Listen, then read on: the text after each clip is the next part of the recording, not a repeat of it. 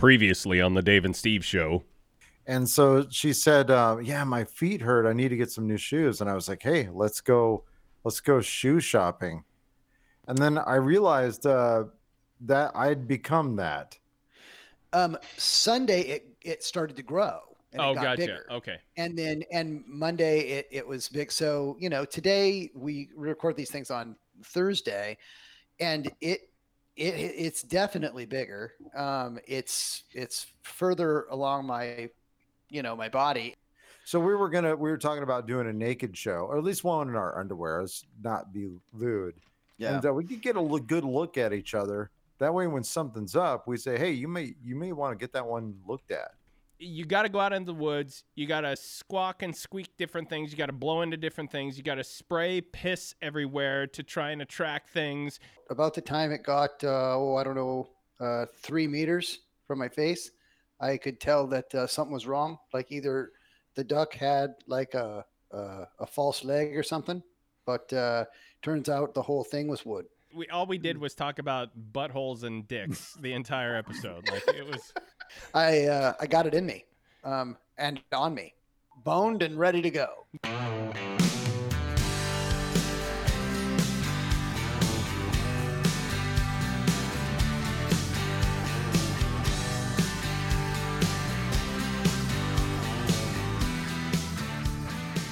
Show number 42 of the Dave and Steve Show. I am Dave. Sitting right alongside me, a mere 27 miles away, is Steve.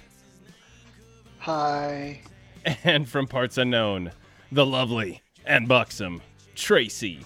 That's pretty pretty exciting tonight. We have such a great show. We do. It was not without. Uh, it was not without issues. Uh, the software we use to typically set up the meetings that we use to record these shows is having issues tonight. So we had to find alternatives. And wouldn't you know it, it was on the night when we had a very special guest. Uh, coming up very shortly, we're going to have Jason Wrobel and the interview we conducted with him. If you don't know anything about Jason, Jason is a vegan chef. He's hosted shows on Food Network. He's got a YouTube channel that is is it's based on vegan uh, eating and recipes and things of that nature. But he's got such a great sense of humor uh, that it's it's not what you would expect from what is. He, he's ultimately- not your uh, garden variety vegan. That's right. That's right. And Yes. and as you'll hear in the interview, I didn't find him through his vegan recipes or anything like that because I'm about as far from vegan as you can get. I found him a very different way, and we'll explain once we get to the interview. But uh, uh, really awesome guy, and I hope we have him back on the show. Steve, I I hope I I'm hoping that when we have him back on, you can pick his brain a little bit more about the stand-up comedy because you've obviously dipped your toes in it. Jason is now dipping his toes in it, and it would be great just to hear you guys, uh, you know, talk shop. It, it was it was fun just talking to him about uh, about everything. I mean, just getting to. So he and I were in. Um, he, he and I were in a, an alternate reality because the the software that we used to usually record the show, um, we are. Uh, it's it's our it's our space that we always meet in. Well, it just so happened that I clicked the link and Jason clicked the link, and we ended up in our own place and that um, that was fun. We were talking. We were just wondering where you guys were. He literally thought I was recording the podcast, and we were just doing. Yeah. we were just talking. It was it was a lot of fun talking to him like that. Now during the interview, I'm pretty quiet until like the middle. Like I don't say much at all because he and I had already like we we were done with each other. We we didn't have anything else to talk. about. Yeah. You Tra- guys are uh, going to get an apartment together, I think, aren't you? Maybe we're gonna get an apartment and work on stand up. Tracy, what we're hearing hearing Steve explain the how they got into the separate room together and everything was like my dad trying to explain Facebook to me. It was the exact same.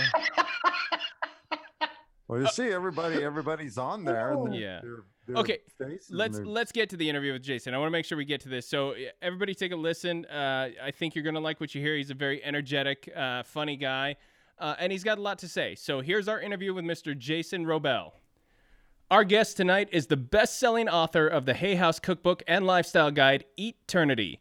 As the first ever plant-based chef with a primetime television series, his groundbreaking show How to Live to 100 on Cooking Channel and Food Network Canada taught millions of people how to prepare delicious, organic, healthy meals at home. Described as the love child of Jim Carrey and Alton Brown, He infuses his live events, videos, and teachings with a relentless drive to grow and a lighthearted, joyful approach to health and wellness. Ladies and gentlemen, please welcome to the Dave and Steve Show, Mr. Jason Wrobel. Yeah! Wow. It's good to be here, gents. Thanks for that great intro, man. That was mighty. I wrote that for you. That's uh, that's my gift to you. Uh, Excellent copywriting. Excellent J- copywriting. Jason wrote that and gave it to me. But uh, so for for those of you listening at home right now, just so you know, this is this could not have been a more smooth start to an interview in the entire history of podcasting, as far as I know. Uh, yeah, and we are known for good starts but this one was uh, was really one of the better ones. Even, we so. we have had a few technical problems. So Jason, I'm thank you for being a good sport and thank you for sticking with us. I, I want to get right into things. And what I want to ask you, first of all, because this is, I mean, having seen your videos, having looked at your website, having kind of gone through everything, more than anything, I'm always just fascinated by how do you get a show on Food Network? How does that happen? What made you head down that path? Like, take us through that, please.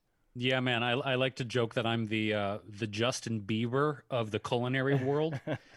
uh, because because uh, I was discovered on YouTube uh, back in 2009. I remember uh, my very first publicist was like, "Oh, you, you got to get on this YouTube thing. It's been around for like three and a half years, and and and video is going to be the next big thing." And at that point, I mean, what what, what was I on? Like, uh, I think I even still had a MySpace account for God's right. sake. Yeah. It was like right. MySpace, yeah. Facebook, and Twitter, right? Yeah. And then YouTube had already been around since like 0506. So this publicist is, is like, you're you're hilarious, you're weird, you do these great cooking demos, you got to film this shit. So I get on YouTube, and uh, a few years later, I'm lecturing at this conference, uh, doing some cooking demos. I was like making a lasagna recipe or something, and uh, one of the producers of, uh, of of that conference was like, "Hey, my daughter." is this TV producer. She's looking for a, a, new chef to do this cooking series. Uh, is there something I can show her? So I'm like, yeah, go to my YouTube channel. So this director producer goes to my YouTube channel and she's like, "Whoa, you're totally you're you're kind of a whack job, but we like you. You've got great energy. You're weird. yeah, right. Uh, you make tangential pop culture references while you're cooking. You do impressions. It's great. Let's do something." so yeah, I, I the YouTube channel kind of parlayed into this interest from this production company called Crazy Legs that's based out of Atlanta and New York City, and um, and we came up with this concept and we we initially pitched it to Animal Planet because at that time, this was like 2011. Animal Planet was looking for chefs to do concepts uh, for cooking that didn't use animals. I'm right. like, okay, well, right. that's okay. me, you know. So we we we we did this initial uh, treatment, and we actually shot a sizzle for Animal Planet. And when we submitted it, they went, "We, we really like him, but he's not um, he's not lumberjacky enough. oh, that was the yeah. words that I was like, that's true. I'm, I mean, yeah. I have flannel, but I have never chopped down a tree with an axe yeah, in my life. I would chainsaw. I mean, I've used a chainsaw, but I've never chopped a tree down with an axe. So I was like, I'm definitely not a lumberjack. So we're gonna skip. So uh, fast forward, the sizzle reel and the concept got to the hands of a Cooking Channel and Food Network, and we got a pilot shot uh, the pilot aired. It was one of the the most watched pilots in the history of Cooking Channel, and we got greenlit for uh, for a season. And uh, man, it was a wild ride. It was a trip. Yeah. It was a trip being be, being on TV, and I you know I remember like being at my mom's house in Detroit. And my whole family's there, and we're watching, and it was one of the most surreal moments of my life. So so now take us back just a, a step further. So, uh, what was because it sounds like even when that like when the trigger was pulled on that because you talked about the shows that didn't involve animals and all that it sounds like you have been a vegan for a very long time. Am i correct in that? Yeah man. It's it's funny because like i i feel like it's such a it's such a loaded word to begin with because uh most of the time you know when people hear the word vegan they're like asshole. It's like a synonym yeah. of asshole. Yeah. And i'm like yeah. I, you know i'm okay. I'm safe. I'm not i'm right. not a judgmental prick. I'm not going to tell you that you're destroying the world you're taking babies away from their mothers. yeah. If you eat veal, you are. You yeah. are. If you eat veal, you're an asshole. Yeah. Uh, kidding. but, but most people associate the word vegan. I do. People who eat veal, I'm like, you know, that was a tiny baby yeah. cow. But anyway, uh, I, I'm like the least judgmental dude in the world. But but the whole reason I went vegan a long time ago, man. I mean, I I, I started changing my diet back in the mid 90s when my grandfather was dying of cancer. And uh, and my whole initial pull to do this and, and by the way in the 90s in detroit you may as well be yeah. an alien with three anuses growing out of your forehead. Yeah. Like a, a, vegan in Detroit in the 90s, people yeah. didn't even know what the hell it was. They're like, Are you in a cult? What the fuck is this? Yeah. Yeah. So, you know, I, I initially did it because um, of the health issues that I saw in my family cancer, diabetes, th- things that I was eating like shit. I was eating just, you know, processed food, tons of, and don't get me wrong I didn't become vegan because meat doesn't taste good. Bacon is like one of the most incredible things that flavor wise that's ever been created, yeah. right? But for me, I just noticed that the the heavy uh, uh, amount of meat and processed food and sugar and dairy and all that stuff my family was eating, it was not leading to a good place. So sure, I initially, man, I just did it as an experiment. I didn't plan on doing it, and I remember very clearly there was a, a moment when I was 20 years old. I'm standing in my mom's kitchen in Detroit. I said, "Mom." I really got to tell you something. I don't, I don't know how you're going to feel about this. I'm nervous to tell you. She, and I could sense she's like, are you going to come out right now? I'm like, yeah. no, no, no. I yeah. mean, I am as a vegan. I'm going to come out as a vegan. She's like, oh, okay. Well, well, that's, that's cool. Great, great, great. So, um, you know, initially I didn't get a ton of pushback, but man, you know, doing it in the 90s again in Detroit, it was like I, I, I was just making it up as I went. I didn't really know what I was doing, but um, I, I, did it for health reasons initially, and then you know as I went on, I, w- I learned more about the environmental benefits and reducing the carbon and the methane and all that stuff. But yep. um, but it was a so, tough learning curve in the beginning, man. It was a tough learning curve. Well, right, because you're um you are truly a pioneer there, right? And there were far fewer options, and so you are you were creating a lot of those. One of the things that you said that really in a in a video you talked about the emotional health that you were kind of dealing with and depression.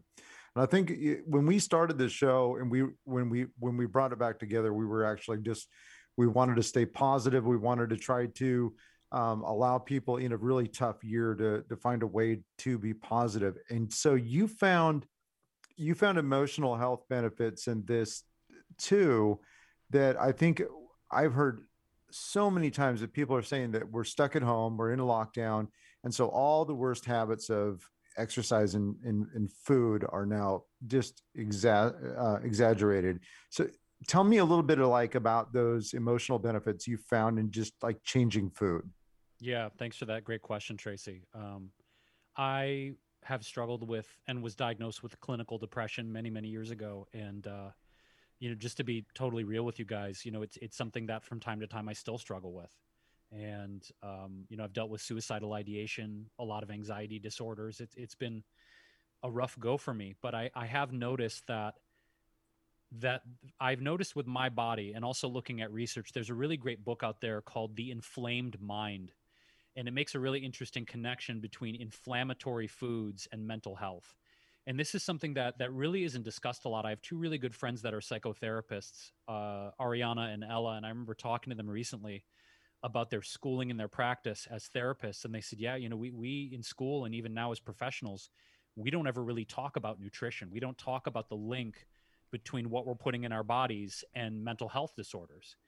and there's more and more research being done around you know inflammatory foods you know tons of sugar tons of processed foods right uh, tons of trans fats uh, eating a lot of acidic foods and how that inflammation not only affects you know arthritis in our joints but it literally can inflame our brains so for me, it's just been a, a, thing of you know the less sugar I eat, the less processed foods I eat. The they kind of call it clean eating. It, to me, it's just like eat as natural and unprocessed as uh, unprocessed as possible. Whether you're vegan or you're meat eater or you're paleo, my big thing is like I don't push veganism on anyone. I just say, look, if you can eat as natural as possible, it's going to have a dramatic effect in your body and especially your mental health. So I've noticed the cleaner I eat, the less junk I eat, I, I, I feel better mentally. So that's a, I mean, that's a pretty, you know, monumental task for somebody who is, because we've all, we've all been there. We've all been in the, in this sort of grasp of eating like shit, having that, that dependency on whatever it is, sugar or those carbs. And the moment you drop them, you're, you're angry, you hate it. So you go back to it again, then you feel even worse. And we get in that cycle. If you had one, one thing that somebody could change today to sort of start them down, because you're, I mean, I think a lot of people a lot of times feel like they're trying to boil the ocean when you have this like I am now going to start eating clean when my entire life I've eaten SpaghettiOs and pizza. Now they need to start making those changes. And what I've found is that if you can make that one change and you can stick to that and you get used to it and then you layer something else on, et cetera, et cetera, it becomes a snowball. So what is the what would be the sort of starting point for people? I mean, I, I encourage people and I've always encouraged people to do it very gradually. I think that there's a, a, lot of mentality, especially the start of the new year, you know, or even the first few months of the year, is people are so gung ho about making all these changes. You know, I got my resolutions. I got to change my diet. I got to go. Mm, not gyms aren't open around here. Yeah, yeah. I got to yeah. buy a treadmill or, or a Peloton or whatever it is. And, you know, pe- people have this list of like 10 really tough things that they try and take on. And, and I think the, one of the reasons a lot of people fail uh, is because they try and do too much too quickly. They, they stack this sandwich so high they can't possibly wolf it down. And for me, I've just noticed that gradual change and slow substitution is the thing that tends to stick over a long time. And and you know, like I said, when I started making this transition back in the 90s, I didn't go cold turkey. It took me about right almost 4 years to go from oh. heavy junk food, heavy processed foods, tons of meat and dairy every single day to all right, you know what? I'm going to take the junk out. I'm going to eat less sugar. I'm going to eat less processed. I'm going to take out maybe some of the, you know, the the the heavier grilled meats and stuff like that. See how I feel. And I just felt better and better and better. But over that three to four year process, I just did it very slowly. And and the big thing for me too was Eh, this is such a maybe kind of a tired trope, but everyone's like, where are you going to get your protein? You're going to die. You're going to yeah. waste away. yeah. So for me, I, I had to do the research though, right? Of if I start taking meat as an example out or cheese or things like that, where am I going to get my calcium? Where am I going to get the protein? Where am I going to get the B vitamins? Where yeah. am I going to get my D3? Where am I going to get my omega fatty acids? So I didn't go to school for nutrition, but I, I kind of may as well have because I'm so hardcore about reading nutritional studies and and and learning what I can do to be healthy. And um, you know, so I'm going on 23 years now, and I I, I haven't dropped dead yet. So No, um, you did I it. I, I, think gra- I think gradual though, Dave. To your to your point is just man, you got to go slow and steady and really listen to your body. I think a lot of people have an idea of I, you know I, I'm going to go vegan, I'm going to go paleo, I'm going to do keto, and they're fixated on it, but they're not paying attention to whether it's actually right for their body. Yeah, and I think that's so important is to not be so uh, intellectual or cerebral about this. Like if you're doing keto or paleo or vegan or whatever the case is, or just trying to eat healthier and and it's really not working for you don't be afraid to make adjustments. Like don't be so fixated on being this thing that you're ignoring to what your body's telling you. Well i think there's so many things though. I think when we talk about the way your body reacts to certain foods particularly about like um, hormones and other things that like are not not not signaling to your brain that like you're full right so in some ways when you're eating garbage and you just can't stop eating because you're just constantly hungry you learn to not trust what your body's telling you because you're saying like, hey, I need to look like him. He's got awesome tattoos. He's thin. He's got tons of energy, and you do, by the way. Listeners need to know that he all those things. Um, and then like, but it's like, but uh, my body's telling me something different, and I can't listen to my body because my body wants me to be something else, and so it's really hard to know. I agreed, and and I think it's too because there's, I mean, look, food is an addiction for a lot of people it's it's not only a chemical addiction because you're getting the dopamine, right? You get the right. sugar, you get the fat, and dude, sugar and fat is amazing. As a yeah. chef, I yeah. love sugar and fat, but we have to realize that um, in a lot of cases we are we get easily very easily chemically addicted to certain foods. Yeah for me it's cocaine but i understand what you're saying yes. I like to powder my donuts with cocaine by the way. That's a yeah. really popular thing here in la that's a good that's a vegan it's a vegan trick right? It's cocaine's a... vegan except you know yeah. all the migrant workers that were killed getting it across the border. Um they, they, and the donkeys that were shot. oh my gosh yeah, yeah. My my actually my father used to import drugs back in the 70s and man, you, you can't really pull those tricks on planes anymore. The FAA is, is um yeah. They're not messing around. No, actually the best trick right now is uh is foreskin. Is smuggling with foreskin. Oh, I thought you were saying smuggling foreskins. no, no, no. Okay. Although uh, purportedly they're great in beauty products, yeah. I guess they're a great emollient. Just uh, bringing a bag of foreskins onto a plane, nobody I says anything. Are people yeah. smoking foreskins now? I feel so old right now. all the kids on TikTok are doing it, man. Yeah. Oh my god. They're, they're making so, breaded foreskin calamari. It's the latest page. oh my god, that looks like calamari. All right, so um I I did want to I wanted to go back. So when when you were asked like you know gradual change, um, what really gave me hope was when you said four years. That is a schedule I could stick to. Like if you said do it over the course of a month, but four years, I mean, I can. I that, I mean that really that seems slow and steady enough, reasonable that I can make that kind of shift. You know, if I um, if I want to, I I am interested um, in knowing what, and you may have addressed this, you know, in your show or or some of your videos, but um, the new uh, manufactured meats is that too processed, or is it um, is it that how? So my family's been eating some of that impossible meat. Um, oh yeah. The, and we've been and we've really been enjoying it and replacing you know meat sauces and tacos and stuff like that. And we've really found it to be quite good. And they say it's plant-based but it you got to do a lot of stuff to that to make it look and taste like it does. So i mean does is is the balance too much or like where does that fall? Yeah it's a great question steve. Um you know i i will eat uh I, I don't even know what you want to call them it, the scientific term is like a meat analog but that's just sounds so like yes we are wanting to consume the meat analogs like yeah. the humans do yeah. just such a clunky term um and fake meat is a weird term too but you know with the, the two big players right now are, are you mentioned impossible and beyond meat and you know they're extremely well funded companies um my whole thing is this uh ideally, do I think heavily processed foods are the best for people? No.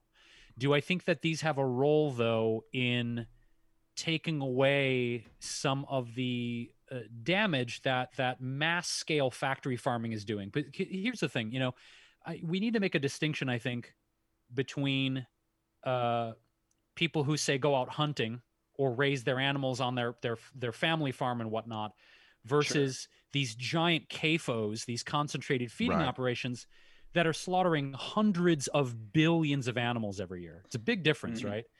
And if right. we look at the water usage, we look at the toxicity, the soil erosion, a lot of the pollution that's happening from these giant CAFOs, it's it's it's really not a sustainable thing for 8 billion people on the planet to keep harvesting and growing and killing yep. hundreds of billions of animals. Whether whether you are vegan or not, we we have to agree like that's not a for humanity to go forward, that's not a, a sustainable thing we can do. The so numbers don't work. Yeah. They just don't. They they really really don't. And we're giving up too much of our resources and crops to feed those animals, and it, it's just a really kind of negative, depleting life cycle with that operation. But on that sense, Steve, I think that things like Beyond Meat and Impossible are are beneficial because they're reducing our dependence and the wasting, I believe, of these resources on these giant CAFO, you know, slaughterhouse operations from a human health standpoint, look, they're they're high in protein, they're high in B vitamins, they're very nutritious. But yeah, I mean, for instance, impossible, right? One of the reasons it tastes so good is they were able to genetically they, modify. no, no, no, don't ruin this for me. no, no, it's, it's, it's not. It's, it's it's honestly not disgusting. I'm not going to say it's got like you know. It's like when your health teacher is teaching you about sex, and then you're like, uh, oh gosh. So this is the cloaca, Stephen. the cloaca is where and cloaca is actually a marvel of biological engineering, but we won't talk about cloacas. Um, it's animals that have sex and shit out of the same hole, by the way. Um, yeah. That's what a cloaca oh, we talked is. about that. We literally, we literally talked about that last episode. Did you cloacas? Um, Perfect. Well, well a, a, dinosaur cloaca. Yeah, yeah that so, uh, that happened. Um, I, I was going to say we called it a multi-purpose hole. Perfect. MPH, so, yeah. MPH, yeah. miles per hour. No, not miles per hour. Multi-purpose right, hole. Right. Yeah. Uh, yeah. The the impossible. It's not disgusting at all. The reason it tastes so good, okay, is because they they they found a way to isolate and modify the heme iron molecule. So there's different types of iron, right? There's there's mm-hmm. iron that's in plants. There's iron that's in meat. Heme, H E M E iron, is a very specific molecular iron that's specific to meat beef, pork, chicken, etc.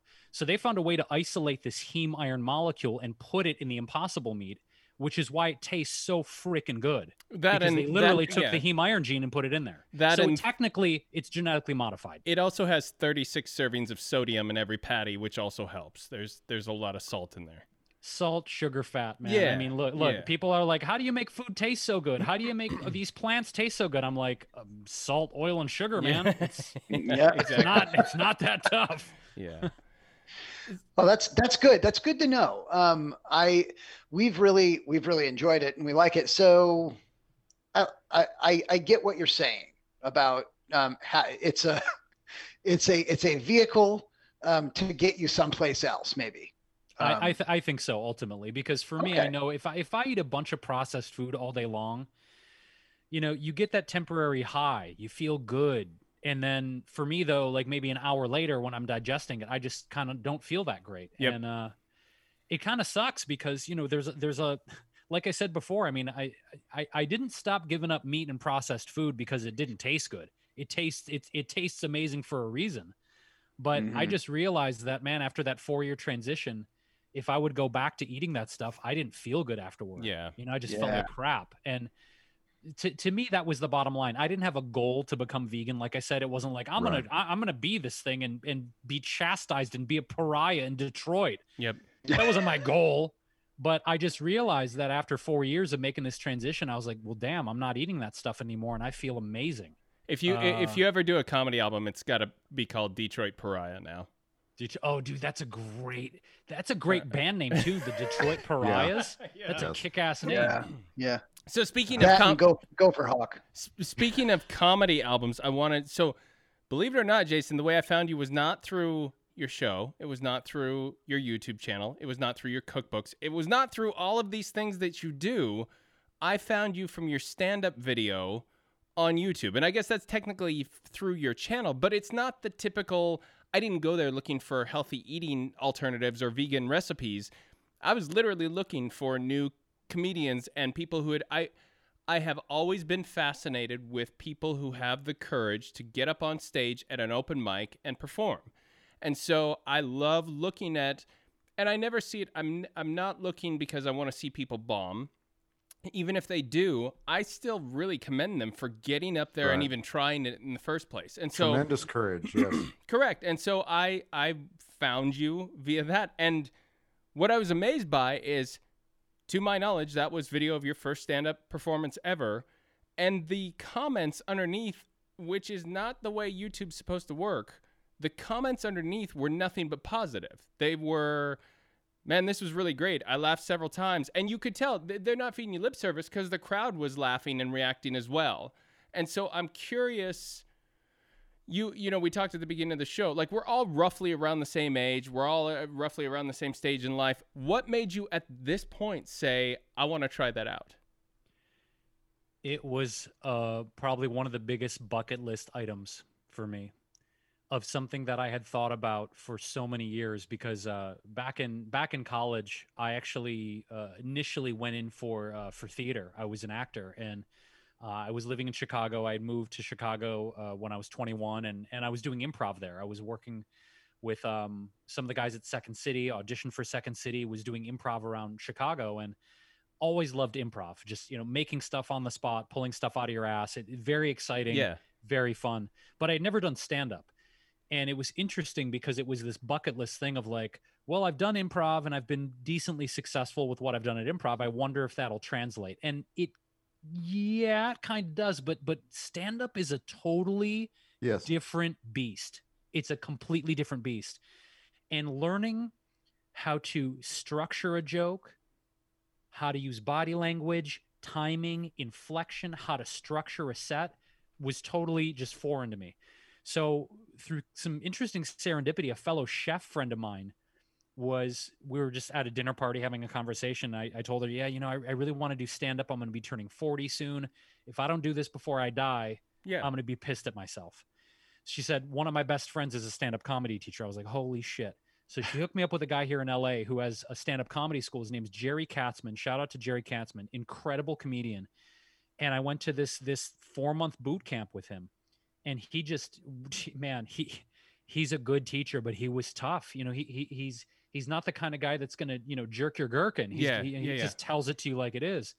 So that performance was a bit was was a bit skewed because he had beaten me into such submission. I was i was just steeled in the fire that that first performance you saw dave was was was kind of like a fallacious confidence booster. Because after that gig man i went out into the la scene and i started gigging at the comedy store the you know improv here yep. malo a lot of the big you know stand-up venues here and i had maybe this kind of false sense of confidence because that first show was yeah. so good yeah and i had some good shows and i had some ones where i just fucking bombed right. like crickets where you that feel it, it's it's tough for mental health, man. That that industry because when you get the kind of applause and and and, and the stuff when you're rocking it on a Euphoric, single night, yeah, and the next night you bomb, it can really fuck with your head. Yeah. So is that is that something you you're looking to continue to pursue? Like, will you once obviously we've got a lot of things going on with the virus, the virus and all that kind of stuff going on, but once things sort of normalize, is that something you plan to return to? Yeah, I really okay. do miss it. Okay. I, I, I miss being on a stage. I miss performing in front of people. That's probably the thing. You know, that that's the thing that really is like lifeblood to me, man. It's it's interesting. I feel even though I want to sham it when I'm up there, which yeah. I, I do. I just want to just simultaneously vomit and, and defecate myself. Uh, I somehow thrive on that feeling and welcome it. And I, I, I feel more at home on a stage in front of people than I do in a lot of other contexts of life. It's a bit strange, but uh, I miss that. I do miss being on a stage. So as soon as things open up, man, uh, I, I, I, have a hankering to get back to it for sure. Have you awesome. been working on new material that that you can take up there, or are I mean, have you? I mean, we're all just hanging out at home. So are you are you talking into a mirror? Are you are you working up new material? kind of yeah. I, I, have i have like a secret eh, well secret. It's not a secret anymore because i just talked about it. I have a journal with uh with all my stuff and and you know i i do have some some stuff uh you know i have some foreskin jokes. Yeah. Yeah uh, calamari I, I, yeah. I, I, I have some uh some funny stories about uh, at age 43 finally realizing i was a jew which i didn't know for the previous 43 years of my life. That was a fascinating revelation. Oh. um yeah, I was like, by the way, you're Jewish which is we have to take your foreskin now. Sorry. Um, yeah. But uh, but I do have a lot probably of. I, weren't doing much with it anyway, probably. So. Well, as a kid, I was. As a you'd kid, be I, you'd be surprised. No, yeah. man. Listen, listen. When when when your penis looks like snuffleupagus, yeah, you learn at a young age you can hide peanut M and M's in there, sweet tarts. You can smuggle your pop rocks into class. God, I, I've smuggled a lot of shit in there in my day, man. Honestly, I really have. Hey, bird. Hey, this is Mr. Stop Stop playing with me so much, Jason. Mm. All right, I'm sorry. So, so we're we're just about out of time here, but I, th- Jason, I do want to, I want to put forth a challenge. We'd love to have you back on, and this is what I would like to do. So, sure. I'm not vegan. Tracy's not vegan. Steve's not vegan. I would love to have you hit us with a recipe that's easy to make that you think we would enjoy. We will all separately make it the night that we have you back and we will taste it for the first time on the air because I'm not listen, I'm not against a, a vegan at all if that's if that's your thing eh, eh, in the area that we live in they're they're actually really common as I'm sure they are in the Los Angeles area. So it's not it's not a, a big deal, but at the same time, that's not me. Like I've spent my entire life eating, like you say, the meat, the bacon, all that kind of stuff, and I've I don't know that I would ever break away from it, but I could be swayed, and I'd like to be swayed if that's an option. So, Steve, you wanted to add something? I, I, I just want to add to that. I think this is a great idea, as long as you know Jason's game. We're totally, but um, I I would love it to be um, vegan pizza because I I want to crack the vegan pizza sauce. We got hooked on a vegan pizza down in Olympia, and I, I want to know. I want to know. I want to know the secret. So I will. I will. I will send. Here's what I'll do. I'll email you guys uh, a PDF copy of my cookbook. I'll send you the best pizza recipe I, I can find, and I also want to throw in. I'm not paid by this brand. I should be though. Uh, do you guys know about Rao's? R A O's? No. Okay. Uh, yeah, no, sorry. Okay, so the so you talk about pizza sauce, right? I could ma- I could I could send you like a pizza sauce recipe to make from scratch, but dude, this this jar of pizza sauce is so unbelievably freaking good. Okay. I don't, even, I don't, I don't even make my own pizza sauce anymore. That's how damn good this brand is. So, oh, so if you're gonna pick it up, pick up Rao's, RAO's. It's it's it's like I, you know I want to just inject it into my veins intravenously. yeah, I just yeah, want to yeah. fill a bathtub with it yeah. and put strippers in the bathtub because they're unemployed right now and just do like a marinara pizza bath and go viral with that. I just had a great new video idea. Thanks, yeah, fellas. Uh, yeah. Thanks, fellas. Yeah. that one's gonna get a couple of eyeballs without a doubt. Uh, Jason, uh, one more time, thank you so much for being on the show. We're going to add, for everybody listening, we're going to put your links in the description of the show. We will definitely make sure this is part of any promotion that we do around the show. So you'll be able to find him. But just in case, let people know where they can find you. And please spell your last name because I struggled with, I had to actually go watch a video to make sure I was saying your last name correctly. Okay, yeah. So it's jasonwrobel.com, and the last name is spelled W R O B E L. Uh, and people can also check out my podcast, which is called This Might Get Uncomfortable, all about mental health and uh, the strange experience of being in a human body. So check out that podcast because uh, we got a lot of cool topics there too. Excellent. Perfect. Jason, we hope to have you back on soon. This was great. Uh, we really appreciate it. And we've got lots of additional questions the next time you come on. So once again, ladies and gentlemen, Mr. Jason Wrobel. Yeah. Thanks a lot. Once again, we want to thank Mr. Jason Wrobel for joining us on the Dave and Steve Show. Fantastic interview. We're going to take a very quick break. We'll be right back on the Dave and Steve Show.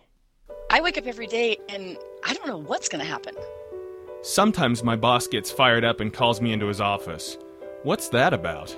I won a bunch of money in the lottery. I got really excited. What is wrong with me?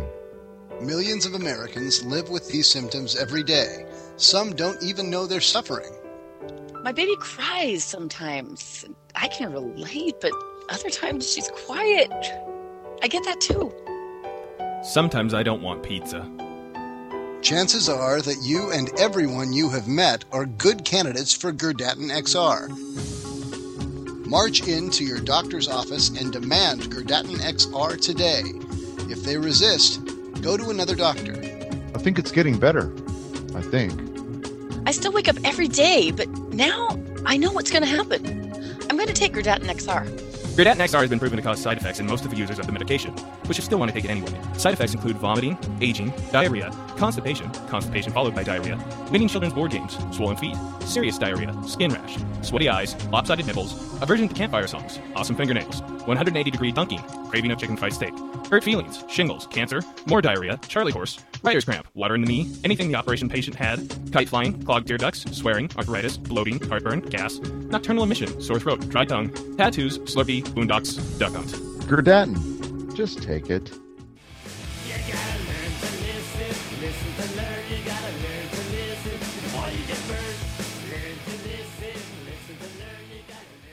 The Dave and Steve Show has afforded me the opportunity to learn a great deal about myself. I learned recently that I'm not a very good listener. In the last episode, Dave asked a question where I tore into a thoughtful answer and didn't answer his question at all. Now, Dave, to his credit, apologized for not phrasing it correctly, but upon hearing it later, he phrased it perfectly. The problem was that I heard what I wanted to hear, so I could spout off about crap that mattered only to me. No, I wanted to apologize today for this, but it only took him about 20 minutes for him to tell me that he was surprised I didn't do a fourth news headline immediately after me finishing my fourth news headline. Then I realized he wasn't listening to me either. So screw him.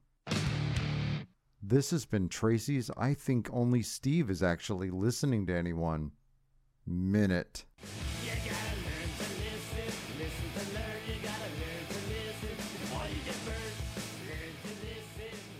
That is incorrect. I, am going. I'm going back. I'm going back to listen to the show because I think you only did three. No, I did four, and I, I was, uh, I was, I was positive because I thought, oh, which one did I miss? I mean, because I thought, well, you know, maybe it happened, but uh, um, the the fact of the matter is is that uh, we talk a lot we don't listen nearly as as well as we think we do and i i think when you hear yourself in a podcast or you just hear yourself uh, how many times have you've ever been in an argument with somebody and you said i wish i could have recorded you you could have heard what you said but yeah. now well, now we do and and and listen steve i know what you're doing you're pretending like you're not listening i get it yeah. but yeah You but it two, was funny though. It was you, funny though, you, right? You yes. two, you two jack wagons have to talk into a mic. I have to handle the sound effects. I have to handle the recording and the stopping of the recording. I have to monitor time. Tonight, I have to make sure we stay under 40 minutes because we had to switch to stupid Zoom. I've got things that I'm juggling. I apologize if I'm not always listening because I got other shit to manage around here. you guys literally just have to talk into a mic. Of course, I'm not going to listen all the time. Uh, uh, you're a good listener. I, I, do you, well, I mean, I don't know. You okay. chose this life. I did choose this life. I did. I did choose this life. Uh, I'm not sure why I chose this life, but yes, I, I, I knew what I was getting into, and I'm I'm squarely in what I knew I was you know getting what would into. help us? This is something that I think would help us if we could have a life coach on the show. Right. Somebody who could, you know, guide us in some directions, not just uh not just in uh uh, I think I think when Jason comes back on the show, I think he we have some uh, maybe some uh, life hacks that he can give us to help us get beyond this moment. Okay, to be clear, he's not a couples counselor. He's he's not going to be able to help us with that's, our, that's good us. because we're a thruple. we're not a couple, we're a thruple, and it's weird. Uh, so I I want to. We're gonna because we had the interview uh, and we've already clocked in plenty of time, we've already given you more entertainment than you can handle or you're fit to deserve. I, I wanted to uh, I wanted to check in real quick to find out if you guys did anything. I'm j- this this week. I'm just going to collectively ask out loud of the group. Did you do anything worth talking about on the show this week? I well, didn't think so. No, absolutely not. There was there wasn't anything of uh, of any consequence at all. Rash Watch 2021. Um, it's still here. It's crawling all over my body. It's moving. It's still itchy. It's week two. If you guys, and, uh, if you guys didn't listen to last week's show, Steve ate some dates that gave him a rash. Steve, have you have you consulted a physician yet, or did you just do the right thing, the the smart thing, and look at the internet? I just did the internet. Okay. Um, I've I've had allergies all my life, um, and I don't need to risk, you know, giving my doctor COVID 19 or contracting COVID 19 by going and listening to the, the, the stuff I know he's going to say. Oh, well, you know, I could give you like a steroid or something, but it eh, might work, whatever, might not. I have cortisone cream. That's about what it's going to be. So, what, what, what kind of strip mall doctor do you go to? I like my doctor. He's a good doctor. Um, but uh, it's just it's just an allergy rash. Um, it's got to run its course. Well, it looks wonderful on you, uh, if you don't mind me saying. Thank you. So, so the one thing I will say, I, Tracy and I were talking about this a little bit off the air.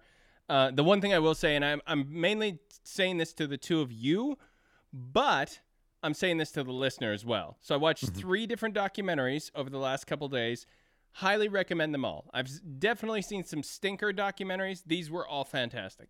The first one was called Mean Man. I think it's got a subtitle of like the story of Chris Holmes, yes. but it follows the where is the former uh, guitar player for the 80s rock band Wasp? Where is he now?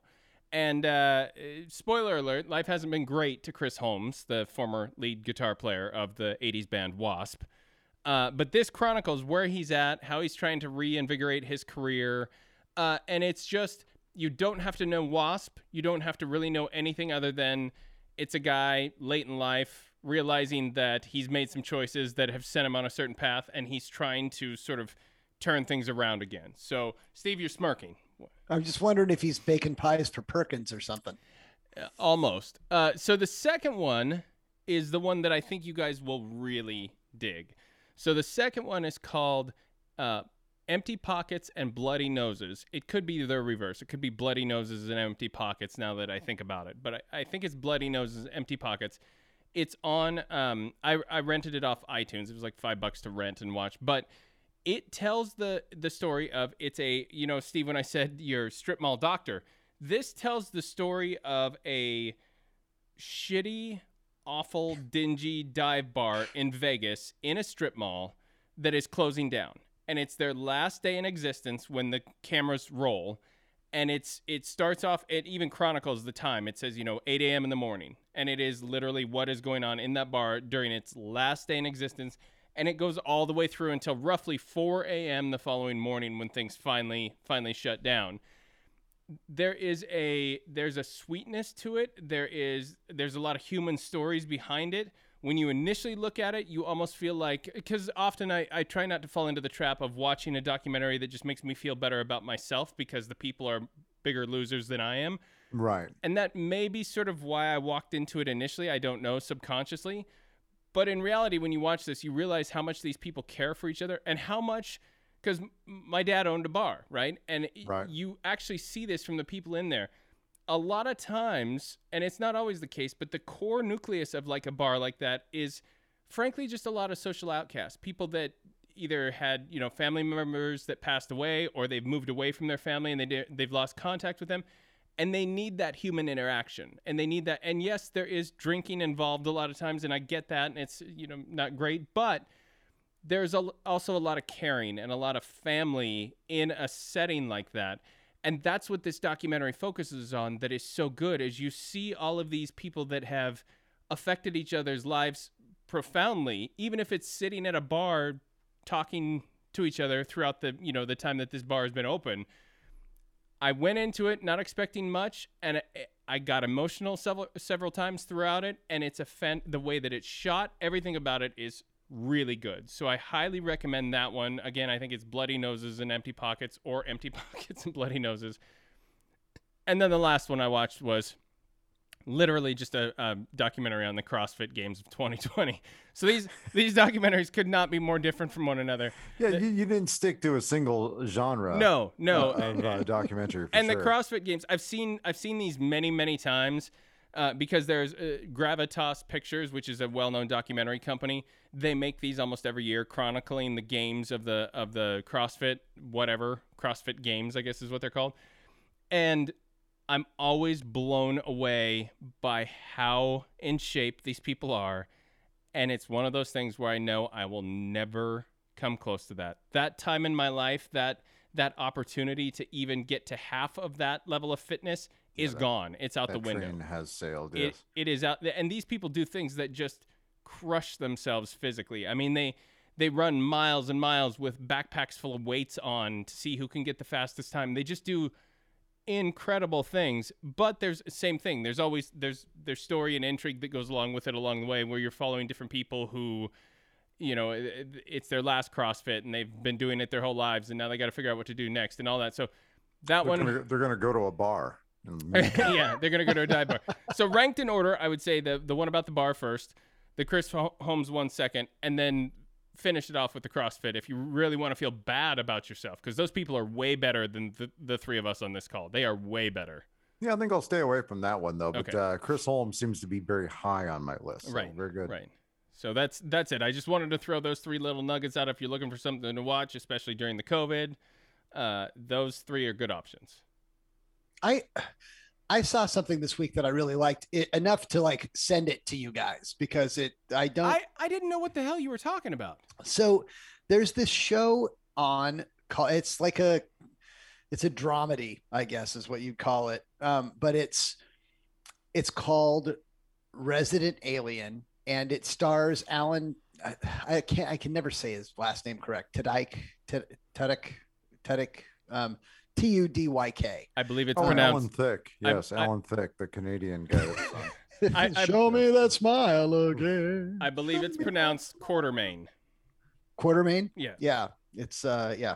Anyway, Alan Quartermain is uh he plays this um he plays this alien that shows up that takes over this doctor's persona at this lake cabin and he gets recruited by the nearby town in Colorado, the small town, to come in and do an autopsy and figure out, you know, why this guy died, um, if he was murdered or, you know, whatever. Anyway, it, what, it's what is it? What service is it on? Um, I think it's on. It's, it's, well, yeah, who, but Hulu, Syfy yeah. puts it Syfy. out. Yeah. Gotcha. Um, but it is. Um, he's such a great um, character actor. Uh, he has been in. So he was in the Star Wars Rogue One. He played the um, the smartass droid, um, the Imperial droid that they reprogrammed. Um, he was hilarious. He was the best part of that movie. Um, he so, he's been in like Firefly. He's been in like yeah. a ton of different stuff. You you would definitely know this guy. So he plays this alien, and the thing is, is like the character is morally ambiguous. It's like, wow, he's not human. You don't. He doesn't have the same values that everybody else has, so it doesn't matter. But he's just trying to, you know, complete his mission, and it's it's hilarious. Um, I, I I laughed a lot. It's it's it's really odd humor, and that's what made me giggle. So if um, you're so like much. if you're like me and you don't trust Steve when he says things like this, I just went and looked it up. It's got an 8.4 out of 10 on IMDb, and Rotten Tomatoes it sits at a 96%. So I know you don't trust Steve. I don't either. But according right. to the reviewers, it's actually really good. You shouldn't. You shouldn't trust right. me. But uh, um, but I really liked it, and I thought it was hilarious. And um, I think they're watching the second episode today. So, um, is which it, means is, I, so here's something that I've run into, and then we'll move on to the headlines because we got to get going. But I have a serious question because this is something I have now found, and I'm not sure where this came from. I cannot watch what are effectively PG 13. I don't know the TV ratings for shows anymore. I can't watch. I need, I need mature content. I need swearing. I need violence. I need those types of things. As soon as I see that something I've been I've been so accustomed to the Breaking Bads and all of those types of very serious and very adult drama shows that the moment something is less than that in terms of age rating, it turns me off and I'm not sure how to break out of that. Uh, well, I went the other way. Like I saw so much violence and people just getting shot in the head and stuff like that on TV. I just I have a hard time watching that stuff anymore. And it's got to be a really compelling story for me to, you know, be into watching murder and stuff. And there's murder on this show. So I'm like, mm, I, okay. I, think I, th- I, think if I've learned anything tonight, Dave, you have to kind of gradually go off of it, and yeah. and and give yourself like a four year plan to sort four, of like four years. Yeah. Yeah. This and is just, great. I like the commit to it. Yeah, I like the callback here. This is really good. uh, Tracy, you know what else I like? Your headlines. And now, straight from the Dave and Steve Show news desk in beautiful Anytown, USA Plaza, it's Tracy Green with this week's headline. Yeah! Our first story a new study finds maybe having a dad bod isn't such a bad thing after all. Researchers from The Ohio State University say people who have entered adulthood at a normal weight and start to pack on pounds later in life actually live the longest. So, so my kids and I, we've been watching wrestling. And if you if you know professional wrestling, of course they all have amazing bodies. But there are a couple of wrestlers who don't have quite the same amazing bodies. Maybe they're a little bit older, or whatever might, or they just they're just not they're genetically not predisposition to have those kinds of amazingly cut bodies, or they're not taking but, but they're, steroids. But they're still beautiful in their own way. But my kids, my kids both refer to them as dad bods. Oh, here comes dad bod. And when I look at these people, I'm like, I don't look like that. I'm not. I'm not anywhere close to that that shape. So you guys have a very skewed perspective of what a dad bod is. I will take my shirt off right now and I will show you little sons of bitches what a, a dad bod is because it ain't what you're seeing on the TV right there. That guy's actually pretty ripped. I I think you just called your wife something that. Oh, she knows it. Yeah. Yeah. Yeah. I mean, but a team of uh, sociology professors at the university team looked at two generations of Americans following the residents of one city in Massachusetts and their children for nearly 70 years. Now, their findings reveal young adults with a healthy body uh, mass index who gradually become overweight but never obese have the greatest lifespans. These adults even lived longer than those who kept a normal BMI throughout their whole life. I think I was going to say bowel movement or something. I wasn't exactly sure what uh, stopped the show. Yeah. yeah. I That's... I am desperately I am desperately trying to fight against the dad bod, but I also know that it's you can't turn back the hands of time. Like it is, I'm fighting yeah. an uphill battle at this point. Things are just naturally starting to sag and droop and do the things that they do, and it's just a lot harder to keep weight off. Metabolism changes, all that kind of stuff. I will say this. One thing I'm seriously considering is the testosterone treatment stuff. I've heard nothing but great things about this. I want to look into it, but what I've also heard is it's insanely expensive. Steve's giving the thumbs up. It's not expensive. Go to your doctor, get it, um, get it tested, find out. Um, it's a whole big macho thing where a, a guys don't go and do it because they don't want to know that they don't have testosterone. But when your testosterone levels drop, other things in your body happen. Um, and one of it is you gain some weight because your energy is down and your cholesterol will go up. But if you go on the testosterone treatments, I it's okay. Guess what? I I'm on the testosterone treatments. Um, you use a gel and you put it on your arm. You can't. There's really not a testosterone pill that really works. It just my doctor's like, don't buy those. it's that doesn't work. I, I, would love a frozen concentrate. Yeah. Actually. Yeah, it's it's it doesn't quite absorb like that. So I put it on my shoulder and my arm in the morning, um, and then it soaks in. Uh, but I'm pretty sure Tracy just pulled out a deep ass Twisted Sister reference right there. That's yes, you did. He he yes, pulled out a line from "Be Cruel to Your School" and inserted yes. it into your testosterone story, Steve. I'm sorry. I totally and, and, I totally just just just just right over the top. Please, um, please continue. Well, it's so I went, you know, I, I I went to the doctor, I had it tested, and he's like, "Oh yeah," he's like, "Not only is this testosterone level low, but so is this one, and you need you need both, and here's what you do." Um, you were like six months from being a woman, I think. is that what he, he said? Well, I mean, I, I went a long time just kind of being, you know, low energy and yeah. not inspired, and the testosterone really helped um, I mean, it really it didn't make me more aggressive. It didn't make me, you know. Now you say it helped. Have you stopped, or is it no, helping? It, it's helping. Okay, I, yeah, I was curious because so, you said helped, and I thought maybe you were already done with it. Well, it it did. So, and the rest of my numbers um, looked really good, like right in the range where they needed to be. My cholesterol number was um, a little high. In the past, it's it had been really high but it was it was just in the um, you know concern stage. Um, and and I said, so you know what, you know what can be done about that? And he said, well, actually, if you get your testosterone um, handled and and all that, he said that might even just fix itself. Um, that's how much of an effect your testosterone has on the other parts of your uh, physiology. So you should definitely talk to your doctor because you'll get it. Um, you'll get it prescribed to you. It, you may have to have a permission done of it or yeah. something like that. And you can. So I have a great story about going to um, the weird pharmacy. It's called a comp, like a compound pharmacy. Right.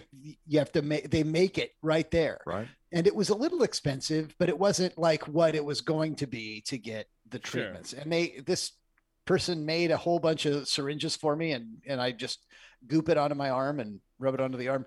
But it was a weird it was a weird vibe. Like it was like, oh, come around to the back, make sure right. you knock on the door and you know, it's totally weird deal. But it was fun. Can and, you can you take it if you're also on Gerdatin? Um, it, it's it actually enhances the Gerdat. Oh, oh that's interesting. Great. Yeah, you know? great. Yeah, they they work in parallel. Um, you should you should you should definitely try Gerdatin XR. Okay. Yeah. Tracy, on to story number four. Canopy Growth Corporation rolled out a new line of cannabis infused soft chews and drops for dogs on Thursday, a week after the launch of similar products from partner and lifestyle guru Martha Stewart that recorded robust sales. Canopy's line of chews for dogs, Surety Pro, will include soft chews marketed under four different categories calm, active, multi, and healthy aging. So I could see these being beneficial. As an example, my mom has a smaller dog. And if there is any type of gunshot, loud boom, firework, whatever it might be, that dog is a nervous wreck for the next four hours minimum, just from one loud boom. And so I could see these being very beneficial to, at that point, give the dog and let it just go kind of chill out a little bit. Um, I, I, I, I would have a hard time not just eating them myself. If I if I had a bag full of of THC dog treats, I would absolutely be popping those myself. Like it would be one one like one for you, five for me, uh, six more for me. so I I don't know, but I wanted to ask you guys because this this made me think. How much do you guys, in your opinions, how much do you think like those dogs that freak out around fireworks and things like that? How much of that do you think is owner versus predisposition of the dog, the breed, whatever it might be. And the reason that I asked this is I've had small dogs, big dogs, etc., who have never had issues with things like fireworks. But the reason they've never had issues with fireworks is because when a dog starts to freak out and a firework goes off in my house, I not a firework goes off in my house. the, the, the dog, the dog, yeah, the dog freaks out in my house, but the firework goes off outside. I always just go, knock it off. Come here and lay down. You're fine. And I, you know, I pet him and things, but I don't, I don't do the, oh my gosh, are you okay? Oh, yeah, let's get you. I don't coddle them. And so I don't know if that is what has allowed me to not have a dog that acts like that. Because I guarantee my mom does do that when her dog freaks out. Or is it a breed thing? It's hard to say. Um, it could be a bit of both. Um, it it actually might not even be a breed thing. It might just be like a, a disposition. Something sure, happened. Sure. You know, if something happened that triggers that, um, you know, I like I don't know what happened to a couple of my dogs before we got them. Like one of my dogs, um, when there's just a little bit of smoke in the house, if we like make a steak on the stove and and it uh, it, like the oil smokes up just a little mm-hmm. bit that dog freaks the hell out and goes and runs and hides under the bed that is a very specific kind of fear and it's like i wonder yeah. was it in a fire or something like I that think that dog worked in a uh a factory that mm-hmm. made uh, smoke detectors. that's, what I think. that's probably what happened. Yeah. But um, but yeah, I mean, you you don't know if if they had some kind of trauma that came along with it. So I think it's I think it's a mix of stuff. But gotcha. yeah, absolutely. If they know, if they've been conditioned that if something like that goes off and they cower, they're going to get a whole bunch of attention. Right. Mm. Right. Yeah, Canopy claims the products help make dogs calmer, improve joint health and flexibility, induce healthy aging, and enhance physical and mental well being while reducing the possibility of biting the owner's penis. All right, story number two, Tracy. Uh, the, the, Los Angeles Police Department has arrested six people for allegedly altering the famous Hollywood sign so it read "Holly Boob." How? How? That's a that's a massive sign. How do you do that? Yeah, the prank occurred early Monday afternoon in the Hollywood Hills. A six person uh, group covered the letters W and D to look like the letter B by affixing what appeared to be tarps to the sign, according to reports. Now, I can I can take the journey with you on changing the D to a B. I don't know how you get from the W to a B. That's a that's a uh, that's a fair it, amount of work. What it looked like in the pictures is that they had prepared large tarps which covered uh, the entire letter. So they didn't Got, modify oh, the letter, gotcha, but they, gotcha, they, gotcha. they covered okay. it. So from a distance, so as you look at the Hollywood sign from a distance, it would look, um, yeah, hey, look what they uh, did yeah. to the sign. Yeah. So as as a practical joker, uh, as somebody that that pulls pranks and stuff like that, this sounds like it's a hell of a lot of work for not a lot of payoff. Yeah, like it's like it's it, like it's like it's a really terrible joke, but it took six people, and you know they planned this for a long yeah, time. I was thinking the same thing. The ingenuity and planning involved in this meets what is a terrible outcome. It's a it's just a lame duck joke at the end of it. Yeah, I I just think if you're home a lot, and I think they might be. Uh, yeah, this is right? kind of the stuff that happens. You're just home, just popping uh, THC dog treats, and it's not long before you know you come up with this great idea. So. I always wish I could see the stats of just stuff like how many person hours went into this. Like, right? It just it just clicks up on the side. You see, oh wow, they spent 137 hours collectively doing this, and it's so, and it's really stupid. Five men and one woman were taken into custody on suspicion of misdemeanor trespassing. According to Los Angeles Times, they were later issued citations and released on their own recognizance. Hmm. All right. Hit us with your first story, Tracy. In a story that's certainly not child's play, the Texas Department of Public Safety has apologized for mistakenly issuing an Amber Alert that said the killer doll featured in the 1988 horror film Child's Play was the suspect in the kidnapping of his five year old son, Glen Ray, who was featured in Seed of Chucky. A real Amber that that is yeah. that is not gonna hopefully this isn't some, you know, great marketing you know, right. thing, and they're like, "Oh yeah, you know what? We're gonna hijack the Amber Alert." This was the That's... second prank from the people who bought, brought you Holly Boob. Yes, exactly. The, emer- the, emergency alert described Chucky as three foot one, doll wearing blue denim overalls with multicolored striped long sleeve shirt, wielding a huge kitchen knife. The alert was mistakenly sent out three times last week to Amber Amber Alert subscribers. The agency said it was a test malfunction. I those uh, so I've only seen the first one. I remember at the time it actually was well done and freaked me out. I don't know that it would hold up if I went back. I think it's I think it's probably pretty stupid, but maybe I'm wrong. And didn't they remake that? Did they remake like the the original? Yeah, I think so. And th- th- these have always kind of been off my radar a little bit. They've never interested me, and I I mean, I like just never really interested me, and so uh, I never saw the original, um, but I have seen Footloose. right. and that's the news, fellas. There it is. That's what I was waiting for, Tracy. All right, we're going to wrap things up. Uh, I, I want to reiterate uh, how much we appreciated having Jason Wrobel on the show.